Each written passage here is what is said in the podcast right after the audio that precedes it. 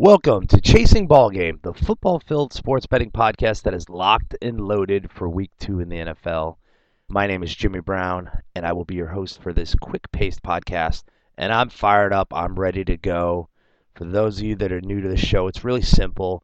Although it focuses on sports betting, it's really all about sports. It doesn't matter if you're just a general sports fan, if you like to bet on sports, if you like daily fantasy football. I play fantasy football too, so I'll bring that up during the show it really does focus on sports betting sports betting stats but it also has everything that you could possibly want in a sports podcast overall from top stories uh, to to breakdowns of games and of course to picks. So I don't care if you're a newbie, you've never been here before, if you've listened to the show before, or you just like to hang around. I'm glad you're here. The show is fast um, because I know your time is valuable and you don't have all day to listen to a podcast. So I try to make that really quick too. So I'm going to quickly explain what a chaser is. Really, the premise of the show is fans. It's all about it's all about fans. So for me, with a little help from my friends, I gather all this information. I call them chasers for the particular team or sport that they follow, and then I uh, share their name on the show too, because it's all about doing that, right? It's giving them credit for what they've done, and what they've done has become a great and big part of this show. So again, thanks for the new listeners. The show is growing every day. We'll be live soon. We'll have some new features soon. We're going to put a little more uh, things into the show, even maybe some music, maybe jazz it up a little bit, but it's going to be great. So I appreciate it. I'm going to kick things off today with a segment I call the real headline. Then I'll break down the box score. We'll take a look at a line watch for not one game, but a few games. Of course, I'll share the trend of the day and then a slew of picks for NFL Sunday. In fact, I'm going to go over five. So let's get things started right away. I'm going to start with the real headline. The real headline is this You're going to get a lot of news about the NFL because it is that popular, but you really have to ignore the fluff and get right to the meat of the story. For example, one of the stories that's out there today is Johnny Manziel versus Merril Hoge. Merril Hoge has beat him up a lot on ESPN. Johnny Manziel retorted. You're also going to see Peyton Manning's victory speech. Um, it's not bad, but really, it's not something you want to focus on if you want to, you know, pick winners, whether it's betting or fantasy, or you just really want to be a, a, a knowledgeable sports fan. Ignore all that fluff. Example. Johnny Manziel starting this week. That's the big story. He's taken all the first team reps uh, leading up to what'll be just the third start of his career. And his first two starts, both were losses 13 of 26 passes, zero touchdowns, two interceptions, total quarterback rating of 2.6. But you know what? I don't even think of that as the thing to pay attention to in this game. For me, it's the Browns' defense. In the first half against the Jets, they were fundamentally sound, especially against the run. They only allowed just 42 yards. The problem is they had a lot of turnovers, a lot of short fields. It put the Browns in a situations where they had to risk a lot on defense. They really had problems playing catch up. Last season, you have to remember the Browns ranked ninth in the NFL and allowing just 21.5 points per game at home. So keep an eye on that. Now, instead of talking about uh, Peyton Manning's post-game rant, which I already brought up, you know, let's look a little bit deeper. Let's dig a little bit deeper into the game on Thursday night and of course, I do this in a segment I call Breaking Down the Box. Breaking Down the Box is exactly what it sounds like. I just find a game, I dissect it a little bit, and I give you the numbers that are important. Now, the first number that it's important, of course, is that Kansas City failed to cover the spread and they failed to lose. I had them as a pick. To me, that was a genuine bad beat. If you're on Denver, thank your lucky gambling gods you got that one. And if you're on Kansas City, I feel your pain. I was with you. But let's look at this game a little bit more. Peyton Manning's falling off. That's not a big surprise. People have been talking about that a lot. But he's going to need that Denver, Denver defense, and it's a very good defense to win football games because his offensive game is limited. In that game against Kansas City, focused on short passes in the middle of the field, completing 16 of 23 attempts to include all three touchdown passes. Very good numbers. Very good numbers. But here's the catch they were all between the numbers, the middle of the field, and weren't very deep.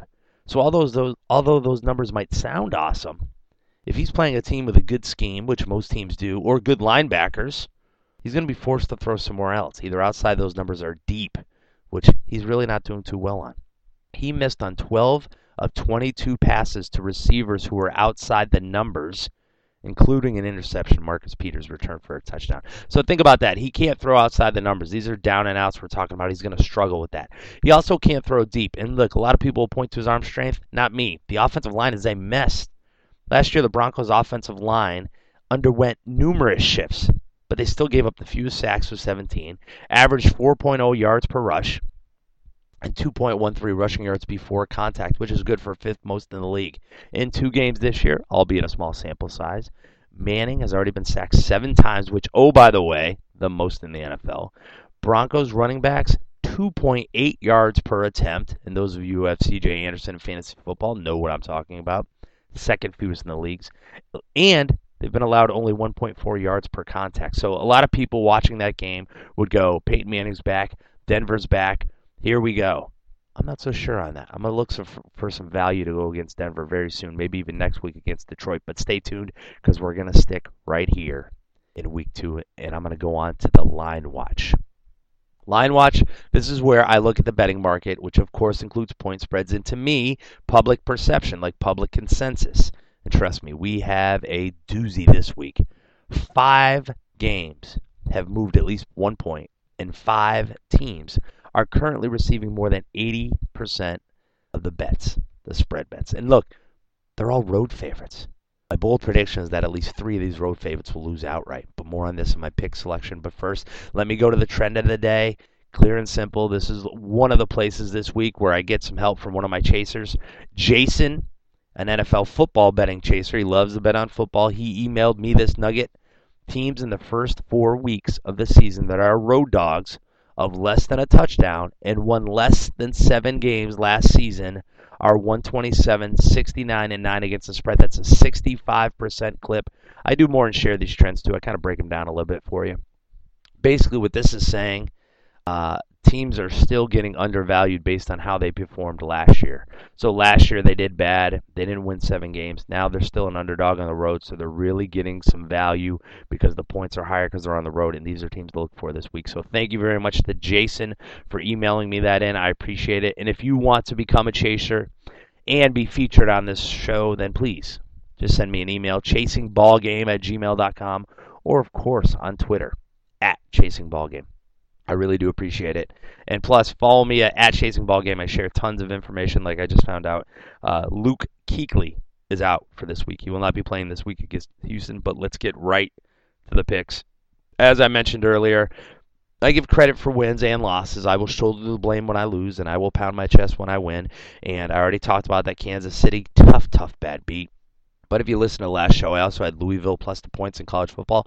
That worked out. But before I get on the picks, let's talk about our pick sponsor for today, betonline.ag. Please sign up with betonline.ag today. You will get a 75% bonus to use on the NFL in week two, which of course is a huge schedule. Simply use the promo code COST75, C O S T 75, and you will get up to $1,000. $1,000 people worth of sports books bonuses. They are added to your bankroll instantly. So you deposit money out there, it's doubling, it's tripling. You're getting good money. And of course, all the picks I'm going to use today will use the point spreads taken directly from betonline.ag. Make sure you sign up today. Make sure you use that promo code COST75. I appreciate it, and I know they do too. But now, let's get to the picks. I know that's why you guys are here. Five big picks on the board today, and I'm starting, of course, with the Cleveland Browns. This line has jumped all over the place. To me, a huge overreaction to week one. Whether it's people jumping on the Mariota bandwagon or just fading Manziel, they're all over the place. Consider this Manziel wasn't really ready last week. Now he's got a full week to prepare. He's been taking all the first snaps. Mariota is a rookie.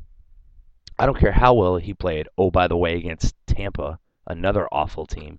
But he is a rookie. He is on the road for this line to jump to where the Browns were three or four point favorites and are now one point underdogs, that is telling me the public is loving the Titans and they're buying into Mariota. I am too. I think he'll be a great quarterback. Not this week. First first real game on the road because I'm not counting Tampa Bay. He's under center. He's a rookie. He's going to have to deal with the dog pound. They have a deep, decent defense. And to me, listen to this thing. Underdogs since 2003, coming off a loss, have gone 51 and 37 against the spread in week two. Home teams in that spot, 26 and 12 against the spread. That's your Cleveland Browns. I'm taking Cleveland as my first pick. Second pick, I already touched on this a little bit, but I'm going to take Houston plus the points over Carolina. Look, uh, to me, this is a combination of a few things. One, it's an overreaction. Carolina beat Jacksonville, uh, so everybody loved them. They thought they were back. Their defense played well, albeit against Jacksonville. They're losing Luke Kuechly. I just said it. To me, that's their best player. He had a ton of tackles before he got hurt last week. He's the heartbeat of this defense. I know they're still good defense. I'm going to say that. But I really think that defense is overhyped. Houston now gets Ryan Mallett. I really like Ryan Mallett. I thought they should have started the season with Ryan Mallett. He's much better by Hoyer, better than Hoyer because he can open up the field. Now, he does turn over the ball. He's not as safe as Hoyer was, but this team doesn't need to be safe right now. They need to open up the field, stretch the field. It's going to open up running lanes for Alfred Blue, uh, Arian Foster. Everything I'm reading says he isn't going to play. Stand up by because I will post it as soon as I find it on my Twitter at Chasing Ball Game. I think he could play, and even if he doesn't, I think Houston's a better team. But I locked them in already. I got plus two and a half. Wish I got that three, but I'll take that two and a half because I think they win this game outright. Move to Mallett, opens up the offense. They get that running game going. By the way, the Texans have a ton of trends in their favor. 3 0 1 against spread in the last four road games, so they play well on the road. 6 and 1 against spread in the last seven games of week two, which means they play good early in the season. And 4 and 1 against spread in the last five games following a loss, which means they rebound well off a loss. Throw in the fact that all time following a loss as a road dog, Houston is 27 17 and 1 against the spread, good enough for 61%, and I am on the Texans for my second pick. Now, my third pick. I'm not going to take underdogs all the time, right? Nope. I'm taking the Minnesota Vikings to beat the Detroit Lions. Situational play for me. Lions had a big, big lead last week, couldn't stop the pass. Now, this is a pass D that was ranked 13th in the NFL last year, averaging about 231 yards per game, 23 touchdowns, 20 interceptions, tied for third in the NFL. What a difference a year makes. This year they started out by surrendering 35 on 42 for 388 yards passing and two touchdowns. Philip Rivers. Now, Philip Rivers, Teddy Bridgewater, uh, a bit of far apart as far as experience, that's for sure. But the reason I was really upset with the Lions here is because they knew they were going to be passing because they had that big lead and they still couldn't stop it. The Vikings, on the flip side, they were down against the 49ers. They had to pass. So that made it very difficult for this team because they could literally not only use Adrian Peterson, but the 49ers could pin their ears back and go after him. And that's what happened. They got a lot of sacks. Look, this team is focused to me. They're at home, first of all. Minnesota defensive end, Everson Griffen, he already said it. He already said it loud and proud. We're going to beat Detroit. Adrian Peterson, which believe it or not, to me is a leader on this team, came out and said this loss is embarrassing. To me, that's a challenge to the team. Lions three and seven against the spread in the club's last ten road games as an underdog. They don't play well in the spot. Calvin Johnson didn't look all that great against San Diego. Minnesota to me still has a good defense. Lions 0 and 8 against the spread since 2006 as a dog after scoring more than 24 points in a loss, which means that's hard for them to duplicate. To me, take the Minnesota Vikings, drop the points. You ready for the ugly dog? Man, I got ugly dogs all the time. I really think you make money by taking dogs, and sometimes the uglier and the better, and it doesn't get much uglier than this. Give me the Jacksonville Jaguars plus six over the Miami Dolphins. I know, I know. Some people see Jacksonville, say it's an automatic fade. I'm not going to do it. I took Jacksonville week one, lost ugly, although they were close at halftime. And the public is all over the Miami Dolphins. 88% of the sports betting wagers that have come in are on the Miami Dolphins right now. How can that be? How can that be? I know Jacksonville's not bad, but how can that be? Remember, this is a Miami Dolphins team that struggled last week with last week against the the Washington Redskins of all team they struggled against. Ryan Tannehill, as a road favorite, he has a losing record straight up in his three and seven against the spread. So he doesn't play well on the road, period. The Dolphins were losing to the Redskins last week, late in the game. That's got to be concerning, but nobody's paying attention to that because they ended up not only winning, but covering. But how about this? Dolphins 0-8 against the spread since 2002 as a favorite after a win in which they were trailing at the half, and this is by an average of about 12 points, which gives me a lot of wiggle room. Jaguars, they're a bad team, right? They're not going to have any good trends in their favor. Wrong. Jaguars 5 0 against spread in the last six games after scoring less than 15 points. 5 2 1 against spread in their last eight games following a straight up loss. This is my upset special. Give me the Jacksonville Jaguars plus the points, but they win this game outright. Okay, now I'm going to wrap it up with the big game Buffalo Bills, New England Patriots. Everyone is talking about this game. I don't blame them. It's going to be fun.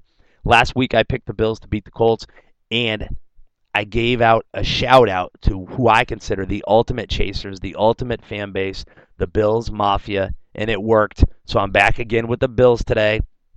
Patriots rush defense, they were ranked ninth in the NFL last year, gave about 104 yards per game. Uh, six rushing touchdowns. They looked great, right? Not this year. Started off 2015 allowing 5.4 yards per carry. They made DeAngelo Williams look like he was a rookie playing great. And why is it? It's because Vince Wilfork is gone. There's nothing in the middle. Right now, they're 26 against the run in the NFL. I know LeSean McCoy is hurt. I know you guys will say that. But ask the Bills Mafia. Ask me. This team is deep at running back. Karlos Williams is a stud. I'd be surprised if he didn't start by the end of the season, and definitely not next year because I know LeSean McCoy is LeSean McCoy. If he's healthy, he's going to be in there. This is a great two headed monster. It'll be relentless. Plus, Tyrod Taylor. He can make plays with his legs. So to me, this is a perfect spot to take the Buffalo Bills. And I'm not done there. Of course, I'm not done, done right there. Over the last 10 years, the winner of the NFL season opener, 2 and 8 against the spread the following week. Patriots, three and seven against the spread in their last ten games as road favorites against the AFC East. This gap is closing, people, in the AFC East. And I'm not done. Here's another bonus nugget. Over the last 30 season, defending champions are just 9 and 21 against the spread when playing the role of visitors for the very first time. That's a 30% cover rate. I'm telling you right now, the Patriots are in trouble. I'm telling you right now, the Bills are going to be 2 0. And look, if you think the Bills are going to win the AFC East, now's the time to get them. Because the odds I'm seeing are 4 to 1 right now at betonline.ag. So if you want to get it, get over there, sign up and get them now. Because after this game, those odds are going to shrink because people are going to start believing in the Buffalo Bills.